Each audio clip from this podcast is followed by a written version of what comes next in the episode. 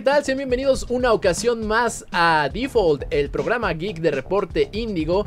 Y si se preguntan por qué estamos como pareciera que es un programa brandeado, es porque agosto es como la Navidad gamer, se podría decir, porque pues al parecer es nuestro día.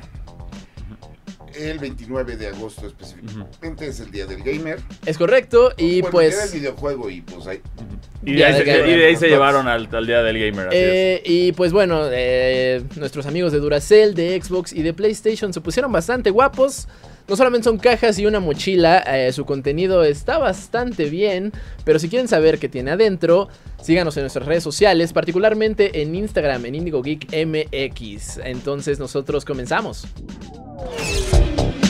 Los nerds llegaron ya. Videojuegos, películas, cómics y mucho más. Esto es Default, el podcast geek de Reporte Índigo. Entra.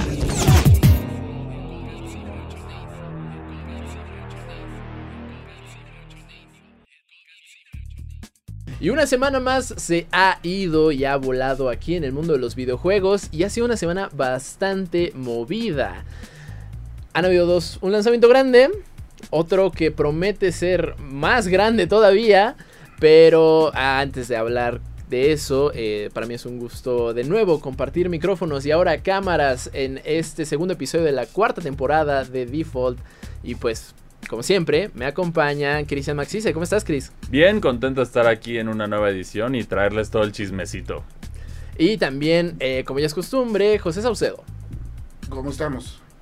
Eh, oigan, este. Esta semana hubo llamado a misa eh, por parte de Nintendo. Y que además la aplicó como costumbre de. Ah, por cierto, mañana hay. Sí.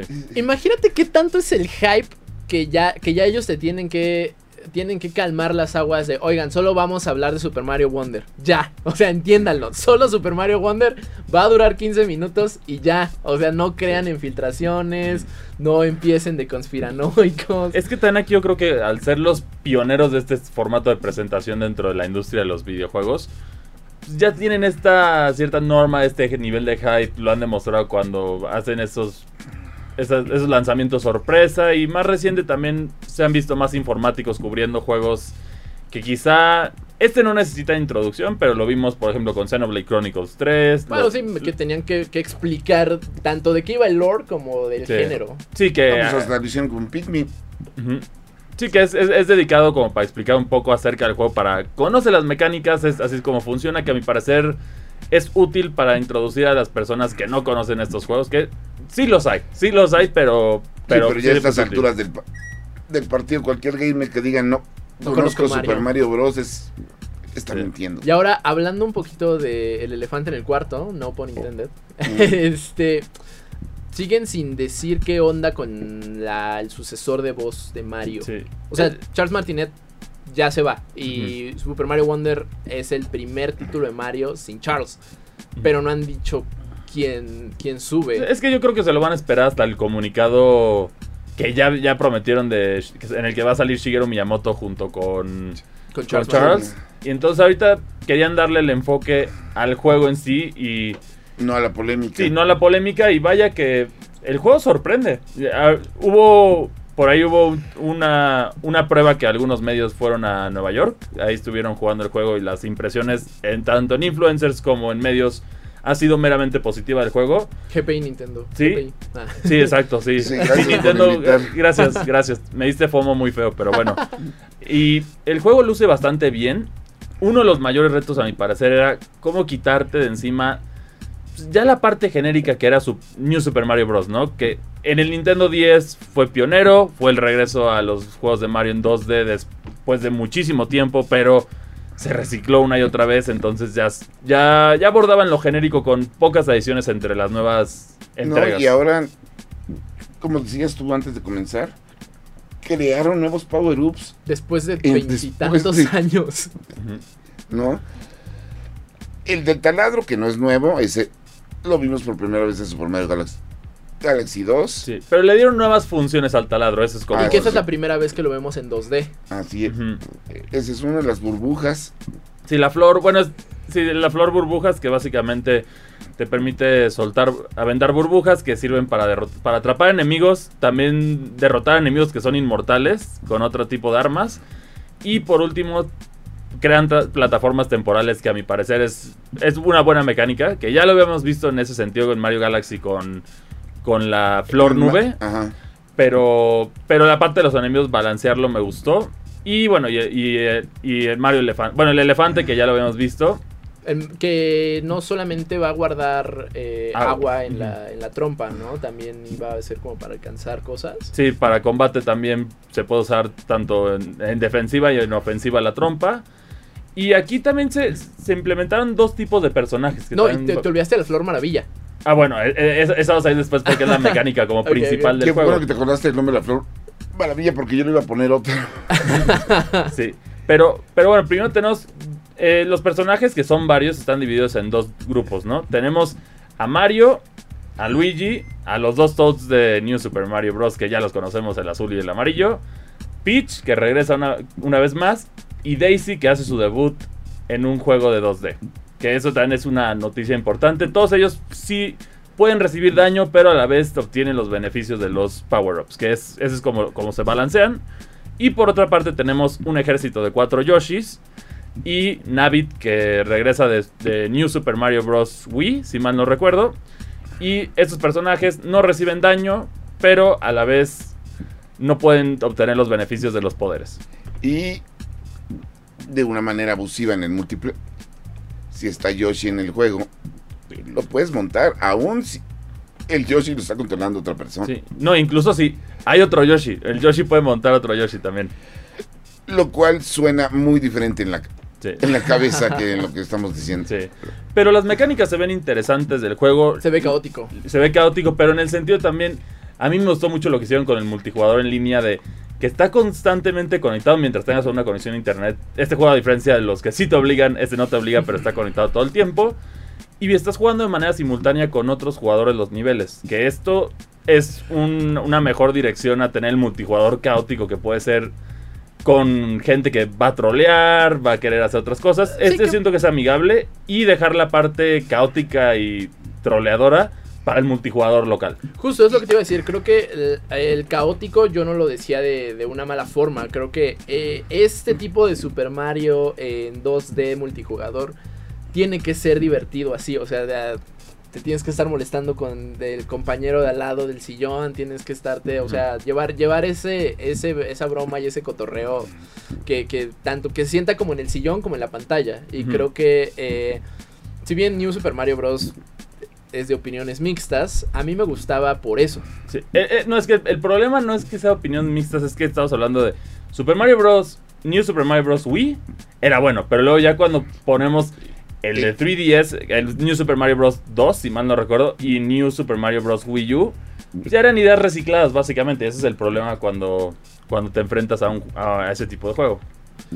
Pues No, y además, digo, ¿cuánto le costó a Nintendo implementar un buen modo en línea para Mario? ¿20 años? Sí. Por, por lo menos ya lo lograron y, y- y tiene, tiene aspectos interesantes como ayudar al prójimo, que es un buen, un buen mensaje en el sentido que, ah, tú sabes que esta zona es peligrosa y alguien se puede morir, tú puedes poner como un mini checkpoint, entonces la gente que se muera ahí en lo que están jugando contigo pueden revivir. Detalles así que son, son buenos y ganas puntos de amistad. 2023 sí fue el año de Nintendo. O sea, justo lo, lo estamos platicando un poquito fuera del aire que ya los que se perfilan para GOTY, eh, obviamente Tears of the Kingdom, eh, y con el Nintendo Direct llegó, llegó a tanto el hype que no lo hemos jugado, pero sí se siente como, ok, Sí. mira, va a ser Nintendo contra Nintendo. Sí, no, y más porque eleva la experiencia de Mario una vez más. Todos han dicho que es un juego muy fresco. Y visualmente también hace lo que yo siento que Super Mario Bros. se quedó corto después de tantos años. Lo vimos con un pequeño guiño en el nivel inspirado en la noche estrellada de Van Gogh. Ajá. En New Super Mario Bros. Wii, Wii U. Pero nunca lo vimos Mm, dar salir- ese paso, dar ese paso extra. Ahorita este juego sí se nota que es, a ver, ¿qué nos falta por hacer? Y literal se aventaron con todo. Sí. Pero ahorita, este, antes de irnos al primer corte, justamente lo que tú estabas comentando me llama la atención. Los Game of the Year. Porque el lanzamiento pesado que se la semana que entra y del cual nosotros vamos a hablar la semana que entra los reviews salieron esta semana. Estoy Hoy, hablando, justo- bueno, sí, justo Ajá, el- a partir del día de hoy que estás grabando el jueves. este, estamos, está hablando de Starfield, Y. de Bethesda Ay, Software para Xbox que tenía ahora sí que la obligación de ser Pues era el material para juego tiro. del año. Era el último tiro de Xbox este año. Y al parecer se le cebó. Pero.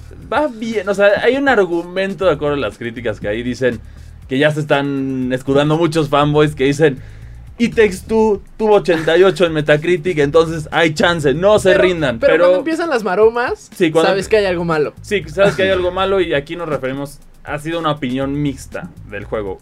Hay Pero- unas muy positivas, pero hay otras que Lo único malo de mixtas. esto es que si su calificación promedio se queda entre 7.5 y 8 en general, ay, los que están troleando con la guerra las consolas van a ser más Van a estar insoportables esta Sí. semana. O sea, ahí ya sal- sigue saliendo el meme, no sé si lo han visto, de que hay una, una foto de que un cuate le pega a otra persona, está como, como si fuera de anime que está tirado en vida real. Ajá. Que ya lo hicieron, ya lo hicieron Tears of the Kingdom con Forspoken, ya lo hicieron con, con este Final Fantasy XVI y ahora ya lo están haciendo con Starfield, se siguen bur- burlando.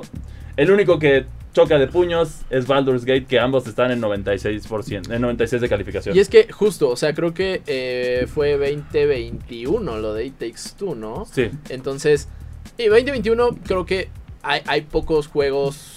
Hubo, no hubo, no hubo tan lanzamientos tan grandes y tan alocados como los de este año. Pero sí hubo buenos juegos. Sí, sí hubo muy buenos juegos. O sea, tenemos, eh, o sea, son juegos que quizás son de respectivos nichos, pero tuvimos Forza Horizon, Sí. muy bueno. Sí, sí, sí. Tuvimos Microsoft Flight Simulator, tuvimos Psychonauts, tuvimos Resident Evil Village, Metroid Dread. Pero justo en ese sentido, no, o sea, creo que. no, no que son las megabombas, sí, no son las megabombas. pudo competir porque tenía una. una Sí. O sea, e- era un año más moderado.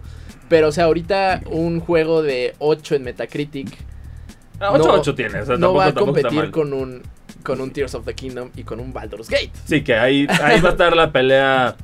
Ahí solo hay que saber cuánto tiempo le va a durar la ola de memes a Baldur's Gate. Porque si pierde relevancia rápido, yo creo que así se lo va a comer Tears of the Sí. Y eso que todavía no sale Spider-Man 2. Ujú. Sí, pero oye, sí es cierto, yo a la fecha sigo abriendo TikTok y me siguen saliendo videos de gente usando el motor de creación de Tears of the Kingdom. Es que hacen unas cosas muy locas. la ¿A ver- cuánto? ¿Seis meses? Sí. Sí, no, no. O sea, decía el chiste de que Tears of the Kingdom, su límite va a llegar cuando alguien haga un Gundam perfectamente funcional en el juego. Y ahí van. Y, y ya lo Y hicieron.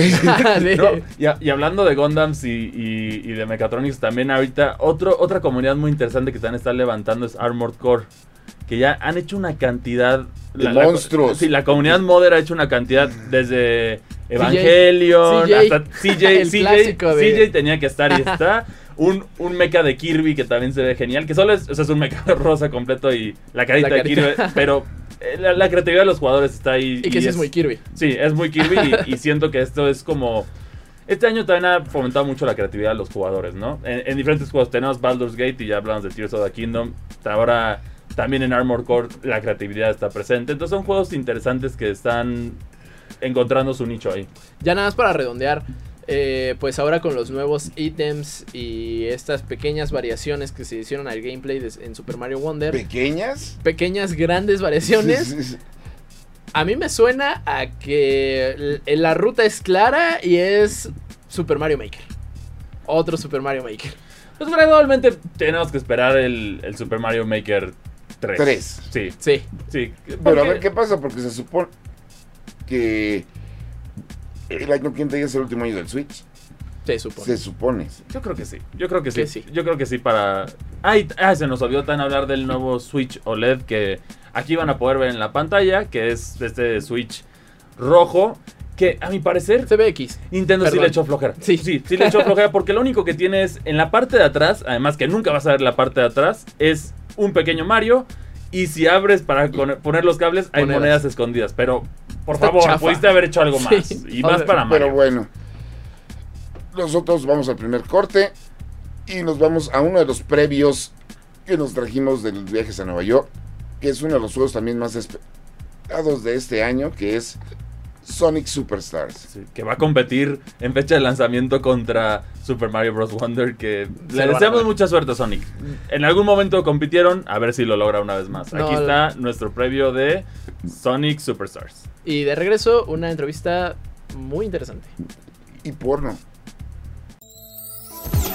Reseñas. Un paso muy importante para poder seguir adelante es aceptar que el pasado quedó atrás. Y mientras una comunidad se centra en rememorar los aciertos y derrotas que ha tenido Sonic the Hedgehog a lo largo de su historia, sus creadores continúan reinventando al personaje en el cine, la televisión y claro, los videojuegos. Sonic Superstars es el siguiente paso de la franquicia, regresando a la perspectiva clásica pero con un nuevo reto. Corriendo con amigos. Sonic Superstars nos coloca en el escenario clásico de la franquicia. El malvado Dr. Eggman está tramando una de sus fechorías, y es el deber de Sonic y sus amigos detenerlo. La diferencia en este juego se encuentra en el regreso de viejas mecánicas que ahora se ponen a prueba en el modo para cuatro jugadores en el que Sonic, Tails, Knuckles y Amy tendrán que correr a través de los escenarios al mismo tiempo, recogiendo anillos y evitando enemigos hasta llegar al final. Si de comparaciones se trata, el multijugador de Sonic no es algo nuevo, pero en este título se siente muy parecido al de New Super Mario Bros. Wii, con la pequeña diferencia de que aquí el reto no se encuentra en los escenarios y los enemigos, sino en mantener el paso con el más experimentado de tu equipo. Esta situación reinventa un caos en la dinámica de juego opuesto, que el jugador más hábil y veloz no solo deja atrás a los demás, sino que también puede provocar la muerte y a veces hasta perder la oportunidad de encontrar alguna de las mejoras necesarias para avanzar en el escenario o explorar nuevos caminos. No vamos a negar que esta situación es bastante frustrante al inicio del juego, pero una vez que dominas a tu personaje o te pones de acuerdo con tus compañeros, las cosas mejoran considerablemente y las peleas con los jefes se vuelven mucho más entretenidas. Cambio de planes. Los cuatro personajes base se controlan de la siguiente forma, pero cada uno cuenta con habilidad propia y en este juego, además, una serie de poderes que vas adquiriendo en el camino. Durante el recorrido, grandes anillos sirven de entrada a un minijuego donde deberás responder rápidamente para obtener una joya que te permitirá cambiar de forma y volverte líquido, pixelado u otras acciones más, con las cuales podrás vencer más fácilmente a los enemigos o abrirte caminos secretos en los escenarios que puedan llevarte a zonas de bonus u objetos secretos. En el demo que tuvimos la oportunidad de jugar nos encontramos con cuatro escenarios. El clásico nivel parecido a Green Hill, un laberinto lleno de agua, otro escenario más industrial y un frustrante nivel de pinball que parecía estar en nuestra contra más que representar un reto para entretenernos. El diseño de niveles parecía estar hecho para ofrecer un nuevo reto para la modalidad de un solo jugador, pero como lo mencionamos al principio, cuando participan dos o más personas, esta se vuelve un caos que a momento era más molesto que entretenido, sobre todo el nivel de pinball. Después de lo que se logró con Sonic Mania y lo que tuvimos con las versiones definitivas de los clásicos en Sonic Origins, Sonic Superstar se siente como un paso adelante, pero habrá que esperar a la versión final para saber qué tan bueno es en realidad. Reseñas. Y estamos de regreso, ese fue el previo de Sonic Superstars. eh, pues va a competir contra un gigante. Históricamente Sega y Nintendo tienen ahí ese pique de lanzamientos que nunca termina bien para Sega. no, quiero, no quería decir para quién, pero sabemos para quién. Eh, pero bueno, ojalá le vaya Y bastante sale- bien. Ah, perdón. Y sale en un mes. Que de por sí también que está brutal. Está brutal y va a En salir el, para- medio de los, en el medio de los videojuegos. Los penúltimos dos meses de la octubre y noviembre. Porque todo el mundo quiere salir para Black Friday. Ajá, van a sangrar tu cartera y te va. Pero te va a gustar. Y te va a pasar a ti. Y bueno. siguiendo un poquito con el nerdeo, eh, este año también, además de videojuegos, hay eh, pues conferencias, convenciones, eventos eh, que sabemos que surgen mucho fuera del país, pero México también tiene lo suyo. Y, y esta vez no es la excepción, y mucho menos cuando se trata de algo tan icónico, tan longevo, tan grande. eh, justamente, pues estamos hablando de nada más y nada menos que de la mole. Que ahora Así es. se diversifica. Se Bueno, diversifica. Sí, Ya ¿no? Desde hace años ha estado muy diversificada. Sí, yo creo que más bien ahora tenemos como un- una regresión un poco a, a los primeros años de, de la, de la mole. Eh, que, que, digo, los que ya, ya, ya pintamos canas, si nos acordamos que era como nada más venta, compra de cosas geeks, en las cuales obviamente, pues, digamos, muy underground siempre ha estado el manga y el anime ahí metió siempre, siempre, siempre. Y ya, o sea, es momento de que reexplote, ¿no? A, un más grande nivel, eh, como en los años dorados de, de De la presencia. Sí, sí, sí. Para, para quien nos está escuchando, bienvenido. Hola, ¿qué tal, Jorge Hermosillo? Qué, qué gusto tenerte acá. Eh, que sí, justamente la- el, el anime creo que era como el patito feo de las convenciones geeks históricamente. eh, que creo que era, era un nicho que no estaban explotando por razones varias, este, pero creo yo todas erróneas. En el sentido Sí, que- siempre ha habido este tiro como entre ñoños, ¿no? Eh, hasta que le vas metiendo, hasta que le vas conociendo de, de a poquito, que, que conoces a, a quien, a quien le sabe de verdad y te va empujando aunque no quieras. Y dices, ah, no, sí, es que sí está chido, sí vale mucho la pena, sí, sí está increíble tener toda esta toda esta parte que, que- que no conocías también ya, de- ya, ya dentro de ti. ¿no? Aunque es el, el, el otaku de closet como que Claro. se quiere salir aunque, aunque no lo queramos dejar. Y que, y que justo eso, ¿no? O sea, la mole, eh, yo me refería a diversificar en el sentido de que, pues bueno, tenemos ya la, la conocida mole Comic Con, la Animole, la mole de terror, que también eh, era... e- Es otro, es otro nicho que, que explotaron, que eso está muy padre, particularmente para la- los fans de, de lo grotesco. Sí, sí, sí. Este, pero ahora, eh, Te faltó la mole de los juguetes. la, la de coleccionismo más formal. Sí, digamos, que esa es la, la- pa- para mí es la mole asesina. Bueno, Sí, para mi cartera, sí. más A la bien, pues. cartera, sí, sí, sí. Sí, justo eso, ¿no? O sea, aquí, aquí creo que eh, podemos encontrar esos nichos. O sea, Ujú. tú eres súper de coleccionismo. Yo soy más como onda, onda spooky. Y, y ahora con, con la de anime, eh, viene Chiroda. Eh, no, nos lo ganaron, nos lo ganaron en, en- en otro evento, eh, lamentablemente, pero eh, nos, nos- nos- nos fuimos con, con, con Osamu Tezuka, que tampoco podía venir, quién sabe por qué. Ajá. Entonces, pues afortunadamente eh, Yoshiko Watanabe sí, sí, sí, sí tiene chance de venir y estamos súper contentos con ¿Quién eso. es? ¿no? Es quien fuera asistente y mano derecha de, de Osamu Tezuka, justamente. Ah, justamente. Sí, no, es que no, ahorita tuve un flashback terrible a la otra convención de anime que s- llegó a anunciar que venían o sea, Tezuka a firmar autógrafos. Hace como 15 años. Sí, sí, sí. Es que justo son este tipo Y de así- anuncios y los bueno, que... Espérame, Venga, venga. para que entiendan el chiste. Osamu Tezuka es el creador del manga y del anime, por así decirlo. Es el Walt Disney de Japón. Exactamente, sí, sí, sí. Su creación más famosa es Astro Boy. Nada más. Pero, no, digo nomás. Pero el señor falleció hace por lo menos unos 30 años. Entonces, uno de los grandes problemas del anime y el manga en México es que muchos de los organizadores luego no tienen ni idea de lo que están armando. O sea, están buscando pues nada más que caiga la gente. Y, un ejemplo claro de esto es, están anunciando a uno de los ma- mangakas más importantes de la historia. Un evento del que no sabíamos que existía. Que falleció hace. Entonces, ahí así nos ha tocado ver justamente el chiste de Chiro Hida, de el Chiro Oda. Oda, también está relacionado con el tema porque alguien dijo que el autor iba a venir a su convención cuando el, se- cuando el señor no sale de Japón. No sale de Sí, Japón, no, sale de le gusta volar. prácticamente. No. Eh, ya, Es ya- igual. informándome también, eh, porque igual yo soy de los que no sabía mucho de... Y todavía no sé, ¿no? si es un mundo eh, Mira, a- es como- amplísimo. Nunca vas a terminar. Exacto. Y, y justo me decían, es que él, él- él no va ni a los eh, ni a los eventos de la misma Shonen, que es su editorial. ¿no? Deja tú... Ya que se... De terceros. Sí, ya, ¿no? ya Sí. que vieron que estaba yo en una crisis nerviosa. No, no es cierto, no te preocupes. Ah, Ahora, eh, Animole este, este año eh, está cumpliendo qué número de edición. Ya, porque no, no ya van varias. Uy, de, de edición como tal, creo que es la 56 de, de toda la mole. Eh, creo que ya ahorita nos conviene más sí guiarnos por años, que es el año 27, pero por mucho tiempo había tres ediciones de la mole. Ha habido eventos periféricos también por ahí que, no contamos con ediciones de la mole, pero se hicieron, los cuentan en, la, en el historial de, la, de la mole.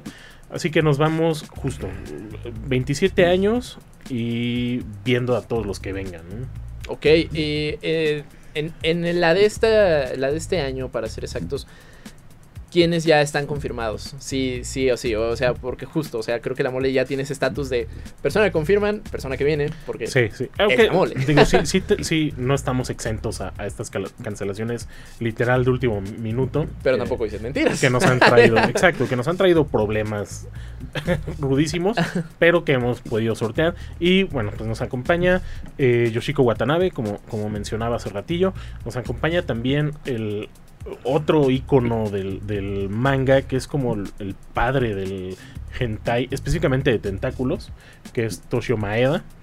Eh, nos acompaña otro creador que, que no ha explotado o no explotó de manera que debía, pero es el creador del Amerimanga, por llamarlo de alguna manera, eh, que fue el que importó el, el estilo del manga a Estados Unidos, es eh, Ben Don, que además trabajó en, en- en el mangaverso de Marvel, que también tuvo su impacto importante a principios de los 2000.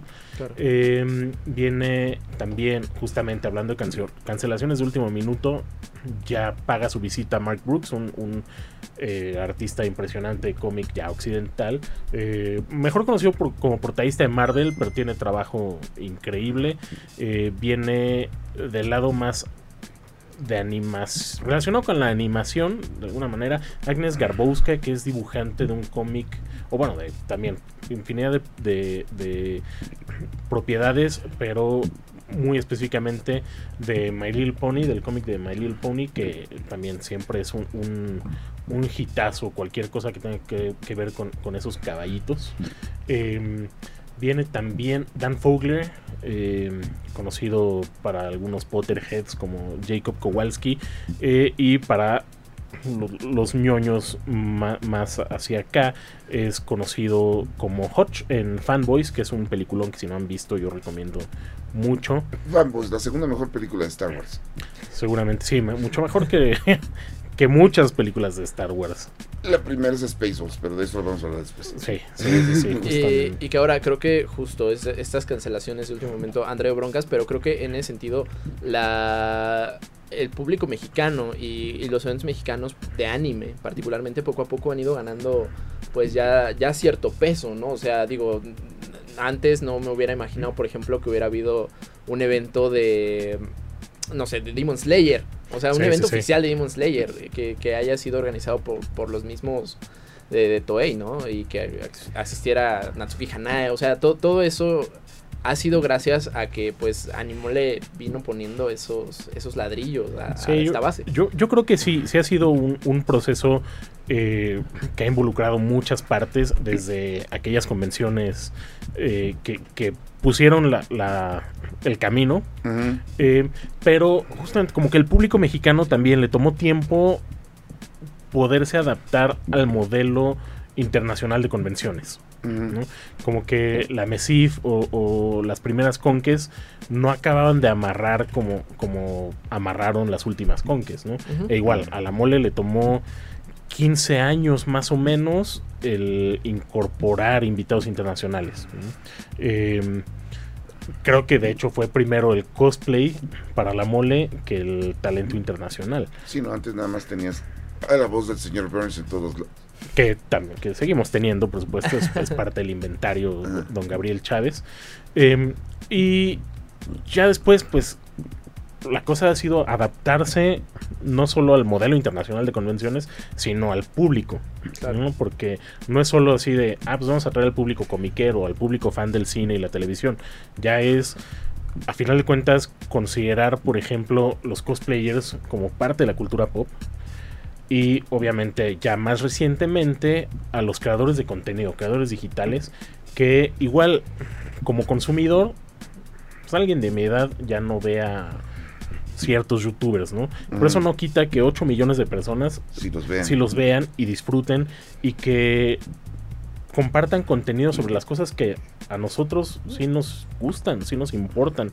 Eso lo único que hace es que el- podamos darle continuidad a estos proyectos porque más gente va a llegar a leer cómics o a ver cine de superhéroes o cine de ciencia ficción que antes no veían o no estaban tan inmersos y se van enterando justamente de estos eventos que también ayudan a que los estudios, marcas puedan traer eventos. que obviamente aquí la cosa no es decir, no vengan al mío, pero no vengan al de allá, ¿no? La cosa, yo siempre he pensado que es, vamos a hacer y vamos a ver qué se puede hacer en conjunto entre todos. Solidificar, ¿no? Exacto, porque pues es lo menos que merecemos como consumidores, como fans, y que el público merece también como, como consumidor. Sí, Oye. Ah, Sí, no, y hablando justamente de público, lo que sí he estado viendo últimamente es que en la de este año se anunció el pasillo Eros Sí. y siento que ha habido una pequeña polémica sobre el tema. Me encantaría que fuera una pequeña polémica. Eh, desafortunadamente eh, es, es decir lo menos. Eh, ha sido muchos también, obviamente un, un- bueno, iba a decir un evento de, de este tamaño, pero yo creo que nadie está exento de tener detractores. Y pues mientras más exponencialmente creces, pues más detractores vas a tener a final de cuentas. Aunque sea un 1%, pues es detractor. Y también este tipo de eventos no, no son nuevos, obviamente. eh, pero sí han tenido como un mayor empuje. Y sí se nos ha acusado de, de- de subirnos al tren. eh, pero realmente, más bien es, es como quererlo adaptar a la mole. ¿No? Porque la mole no es un, un evento que se realiza en, en cualquier saloncito y, y que no tiene un control. ¿no? Nosotros sí contamos con, con seguridad, seguridad privada, seguridad de, re- de recinto, lo cual lo que buscamos no es censura, que sí nos han, han dicho eso. Obviamente pues hay cosplayers que tienen contenido más explícito que otras. Ujú. Y creo que también para el público infantil, pues no está padre eh, enfrentarse a eso. Y yo creo que para los padres tampoco, ¿no? Que a final de cuentas tienen que dar más explicaciones que si hubiera una zona aparte a la que no tienen ni por qué voltear. Y que si no lo ves, pues no, no está ahí, ¿no? como, como, una, como una avestruz enterrando la cabecita en, en la tierra. Entonces, lo que buscamos es un espacio que sea más seguro, pero no solo para las exponentes o los artistas expositores, sino para el público en sí, ¿no?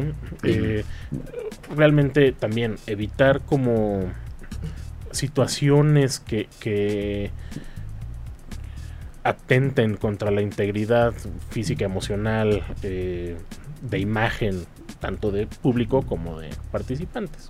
Que creo que en ese sentido también, este, pues justo eh, esto refuerza lo que, lo que comentabas hace unos momentos, ¿no? O sea, que, que se busca pues realmente atraer y tener algo para todo tipo de públicos. Y es innegable que en el anime también existe eh, pues este tipo de contenido más erótico. O sea, eh, y, que, y que tengan, tengan incluso bien diversificado a nivel de, o sea, sí queremos que vengan gente muy clavada del anime, OGs, pero también queremos que vengan, pues, gente que apenas le está entrando, que apenas está conociendo, eh, pues, el género, o que, o que igual y nada más ve Naruto, pero que le gusta. Exacto, o sea, sí, eh, y sí. eso, Qué triste. pues, bueno, es, es como... solo veas Naruto y que te guste. Es la entrada, es la entrada, a final de cuentas, ¿no? O sea, digo, muchos, muchos entramos con Dragon Ball y también en ese momento alguien te puede decir, pues qué triste, ¿no? Porque Eso también es aún ex- más triste. existía, no sé, que te gusta Evangelion o lo que sea, pero, pero Yo es la entrada. Yo conozco este mundo por culpa de Remy Candy Cat. Eso iba a decir. digo, a nosotros nos tocó...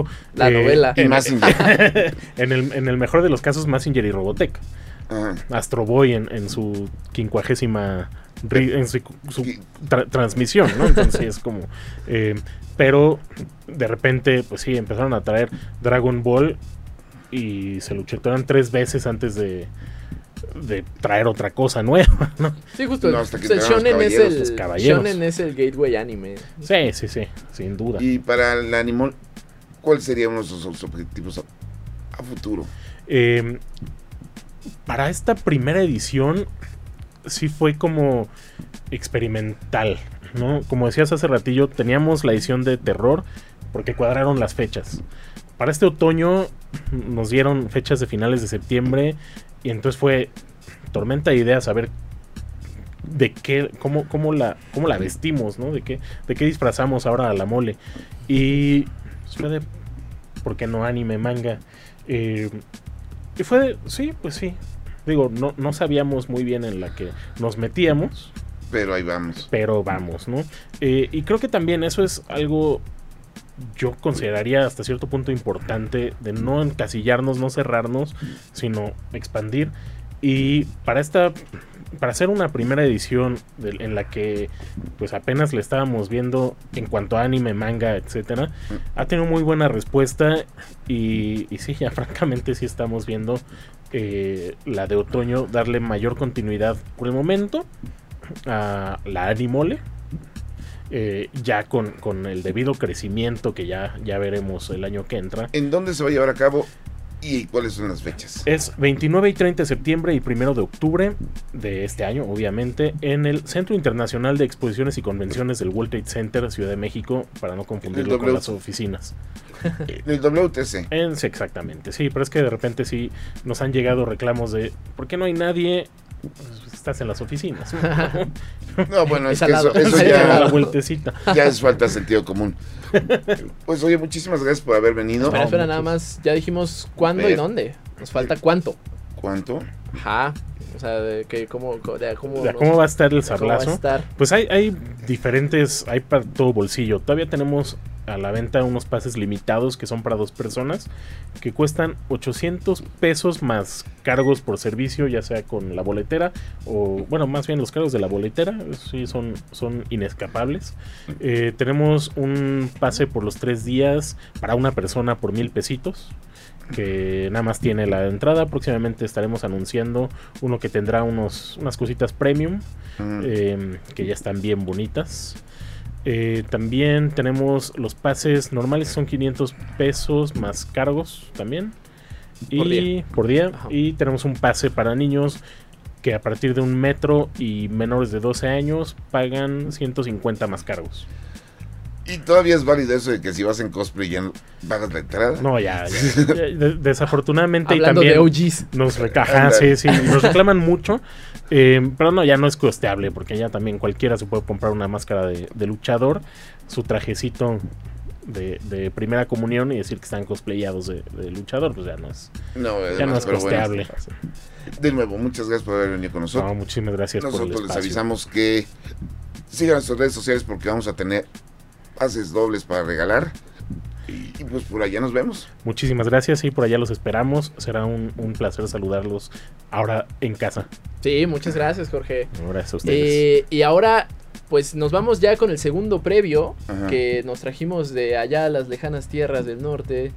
Y se trata de Signy All Guns Blazing, un título distribuido por Konami.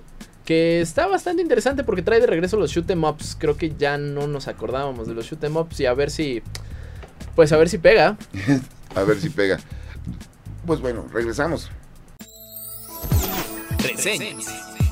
El género de matamarcianos o shoot 'em up es uno que definitivamente ha sufrido con el pasar de los años. Si bien todavía puedes encontrar joyitas dentro de él, la realidad es que sus mejores décadas han quedado atrás. El estudio escocés independiente Killworks Limit busca cambiar esto con Saiyajin All Guns Blazing, un juego que busca traer la gloria de los matamarcianos de regreso con mecánicas únicas y visuales llamativos. ¿Valdrá la pena jugarlo? Mejorando la historia de los matamarcianos.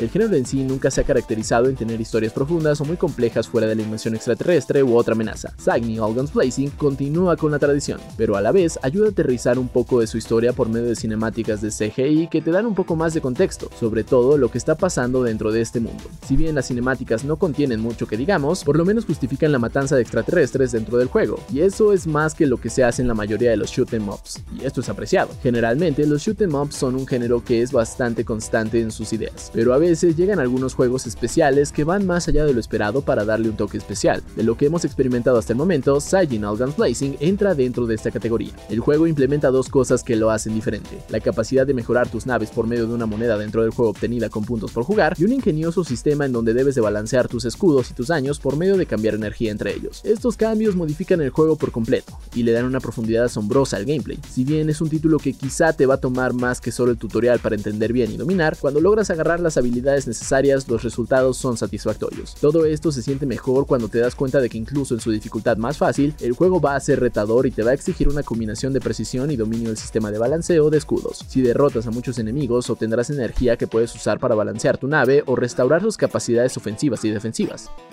Niveles más largos sin checkpoints. Otro aspecto nuevo al juego es que también crea un reto interesante con las unidades terrestres. Otro aspecto nuevo al juego que también crea un reto interesante son las unidades terrestres. Mientras que estos juegos solo utilizan una dimensión para atacar a los enemigos, los combates de enemigos de tierra requieren que cambies tu arma por un láser terrestre. En diferentes escenarios, esto es implementado muy bien para que tengas que cambiar entre ambos modos de combate constantemente, lo que permite que los fondos dejen de ser genéricos para darnos a cambio un campo de batalla más completo. Una de las decisiones artísticas más curiosas que hizo Killworks es cambiar la fórmula de los niveles. Generalmente este tipo de juegos son de niveles extremadamente intensos de 5 minutos y dependiendo de la dificultad puede haber checkpoints o no. En este caso, la acción se extiende a niveles de 10 a 20 minutos sin checkpoints. Esto puede ser un arma de doble filo dependiendo de a quién le preguntes. Para el jugador veterano del género puede ser un cambio emocionante, pero para aquellos que no son tan buenos en el género, como es mi caso, o son nuevos, esto puede volverse un poco frustrante. Presentación gloriosa. Si has visto alguno de los trailers del juego, uno de los aspectos más llamativos de este es su presentación. Tanto los visuales como los efectos de sonido y su banda sonora orquestada funcionan como una combinación perfecta para convertirse en un deleite audiovisual, y esto a su vez le dará una identidad moderna y única al juego. Signy All Guns Blazing parece estar del lado correcto de los shoot 'em ups, y en nuestra experiencia parece caer dentro de las joyitas del género y no en lo genérico. Si bien todavía falta tiempo para incluso tener una fecha de lanzamiento, la presentación, la mayoría de los cambios al género y mucho más nos hacen pensar que el juego será uno memorable. Reseñas. Y ese fue el previo de Sagni All Guns Blazing y también una entrevista, pues creo yo muy chida. eh, to- todos los que les gusta el anime salen, salen de sus cuevas como un par de veces al año y esta va a ser una de ellas. Mira, ayer vi un video en TikTok de un chavo otaku que explica por qué no se baña. Ah, eso sí es neta, yo creí que era... ah, Bueno, No. Ya cuando me lo contaron yo creí que era actuado. ajá, pues, Pero no. suena bait. A mí me suena bait. No, es un chavo explicando que no se baña porque el baño le quita sus poderes. Y ese tipo de personas es el que luego arruina un medio como el anime por diametralmente el otro lado esta semana en Netflix se estrenó finalmente el live action de One Piece. Sí, que, to- que todos estábamos temblando con este live action, pero A diferencia sorprendió. Y aparte Sorprendió y cayó liberaron- bocas. Liberaron los ocho episodios de golpe, ¿no? De Algo golpe. que Netflix ya no hacía. algo Así de tanta confianza le tenían a este proyecto. O, o confianza No, o pues- ya de, ay, ya, lo van a odiar. No, es Ahí les van ocho ¿no? episodios. No, esta vez sí es confianza porque Sí, sí, porque la promoción ha estado con brava. Sí. Note no hicieron eso. Fíjate que... Con sus caballeros del Es que Death Zodíaco, Note fue película. ¿Eh? Death Note fue película. Pero aún así no hicieron la promoción que le hicieron, la serie animada en 3D de Caballeros del Zodíaco. Le salió tan mal que se la terminaron dando Crunchyroll y Crunchyroll. Sí supo que es con la segunda temporada. Y, y Cowboy Bebop, No se habla de A Cowboy mí, Bebop. a mí lo que me daba nervio precisamente de todo esta, este push publicitario que le hicieron era que se centraban mucho en, el, en los actores como tal y que se llevaban muy bien y que eran muy buena onda y que todos se querían. O sea, sentía que era como de, oye, los vas a hacer llorar y son bien chidos. Por favor, ve esta adaptación. no, las grandes películas de la historia en, en lo que sea, y las grandes series tienen ese elemento base. Sí, hay que cuenta todo, con un lo buen reparto, ambiente. que todo el reparto no se lleva, no solo se lleva, sino que se lleva tan bien que se vuelven amigos de toda la vida. Lo vimos también en el universo cinematográfico de Marvel. Bueno, sí, O los sea, Avengers. O sea, los, Avengers originales. Los- no, los OG, esto es el Excepto reparto de Star. Wars, de la trilogía original. Ah, bueno, también sí. Ahí to- todos se llevaban. Sí, ah, eso sí. Sí, es Tanto un elemento se que, funciona. acostando entre ellos, pero esa es otra historia. Ahora, me llama mucho la atención que, que justamente eh, estas primeras críticas que están saliendo tanto de medios como de fans sean súper positivas porque, oye, ocho ep- episodios de un anime que ha durado una eternidad.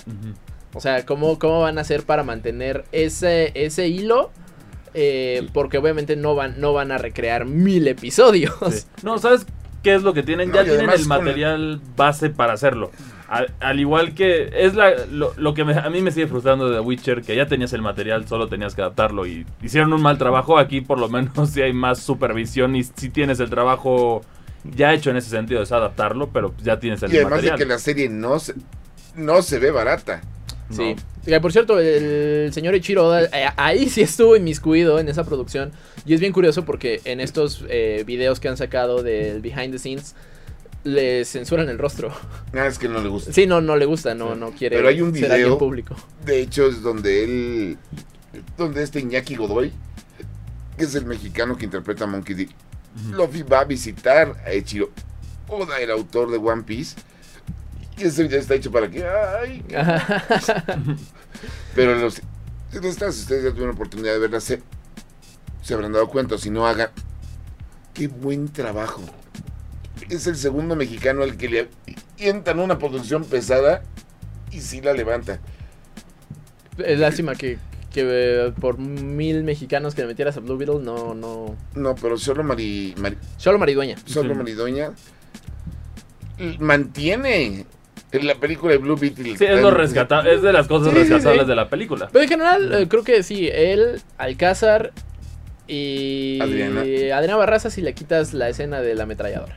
No, pero es que el escenario de ametralladora es la parte gringa, Sí. 100%.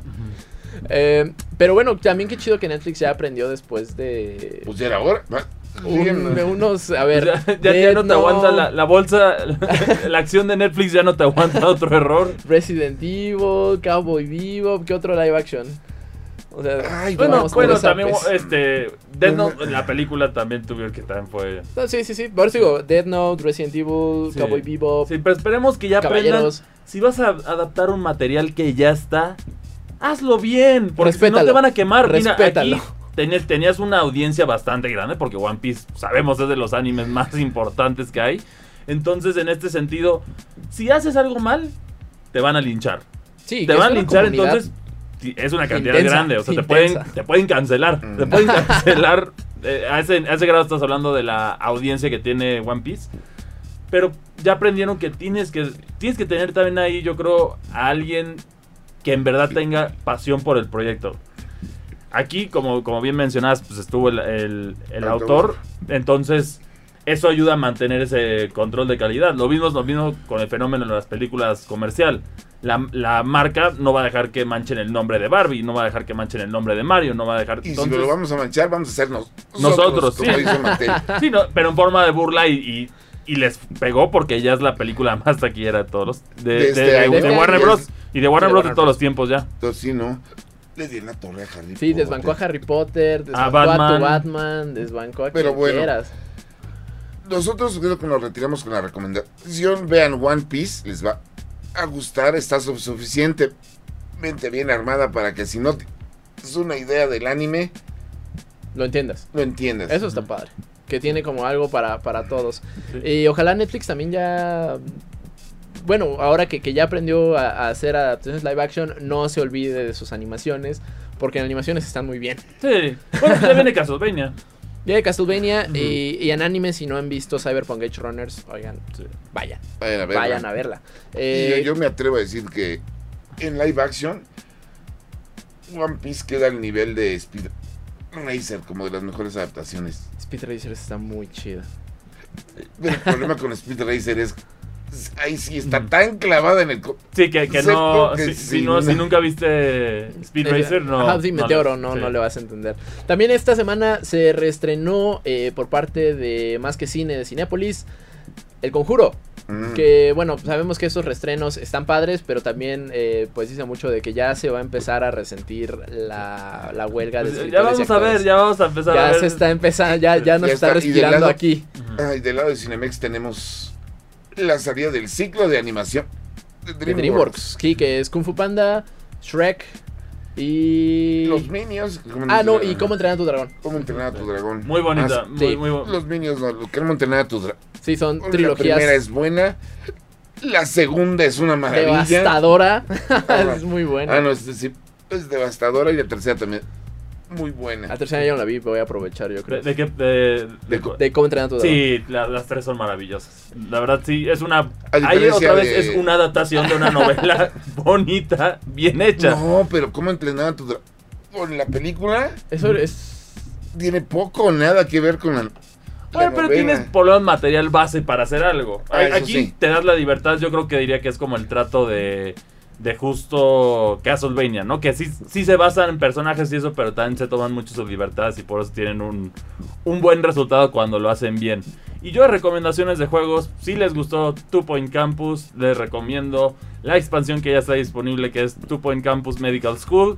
Combina básicamente los elementos de Two Point Campus con Two Point Hospital, que son los dos juegos insignia de Two Point Studios. Y entonces está divertido y hay un mapa de piratas que no paro, no paro de divertirme, de frustrarme con ese mapa. Ahí la temporada 2 de Overwatch ya, ya tiene un rato, ya tiene dos semanas que está allá afuera, pero si no la han ido a jugar... Mira, es lo más cerca que vamos a tener a las misiones PvE. Entonces, ah, jueguenla. Fíjate que yo ya Sí. estoy volviendo a jugar Overwatch. Esto- A- a- es ahorita, que ahorita lo volví a el gameplay retomar. sigue, el gameplay Sí. sigue ahí, pero es que el contenido... ¡Ay! Sí, frustra. Sí. ¿Cómo nos dueles Blizzard? ¿Cómo, cómo nos duele Blizzard? Y tú Pues también, bueno. Bethesda y Nintendo, por no invitarnos y no incluirnos. Pero bueno, eso fue el episodio 2 de cuarta temporada de Default. Muchas gracias por habernos visto o escuchado. Recuerden seguirnos en todas nuestras redes sociales. Eh, que es arroba sir-bits en Twitter, Cristian Ah. MAC62, Exactamente. Acebrek, que es cerveza al revés, e. Indigo Geek MX en todos lados y también Reporte Índigo. Ahora también si ustedes eh, les gusta mucho el mundo geek, pero también les gusta informarse, este lunes 4 de septiembre arranca el noticiero a mediodía de Daniel Iturbide y Viviana Leal, Índigo Noticias al Punto. Entonces, pues también vayan a verlo. Se suman a la barra de noticieros de Reporte Índigo eh, de lunes a viernes. Y tam- a partir de la semana que entra también nos van a poder escuchar de manera directa en un nuevo podcast. Bueno, no es ya, nuevo. ya está. Ya, no es nuevo, se retoma y de hecho ya pueden ir a escuchar el primer episodio de este De la nueva Renovado. de Palomitas. Palomitas eh, en todas las plataformas de, re- de, de audio de Reporte Índigo. Muchísimas gracias por acompañarnos. Nosotros nos escuchamos la próxima ocasión el miércoles también a mediodía con Cristian y yo nada más en Geek Week. Muchas gracias por acompañarnos. Nos escuchamos la próxima semana. Nos vemos. Acabas de escuchar Difo, el podcast geek de Reporte Índigo. Nos escuchamos la próxima semana, pero el chismecito friki no para en todas las redes sociales de Índigo Geek MX. Hasta la próxima. Este podcast de Reporte Índigo es producido por César Carrera, con locución de José Saucedo, Cristian Maxice y Marcos Neri. Default, el podcast geek de Reporte Índigo.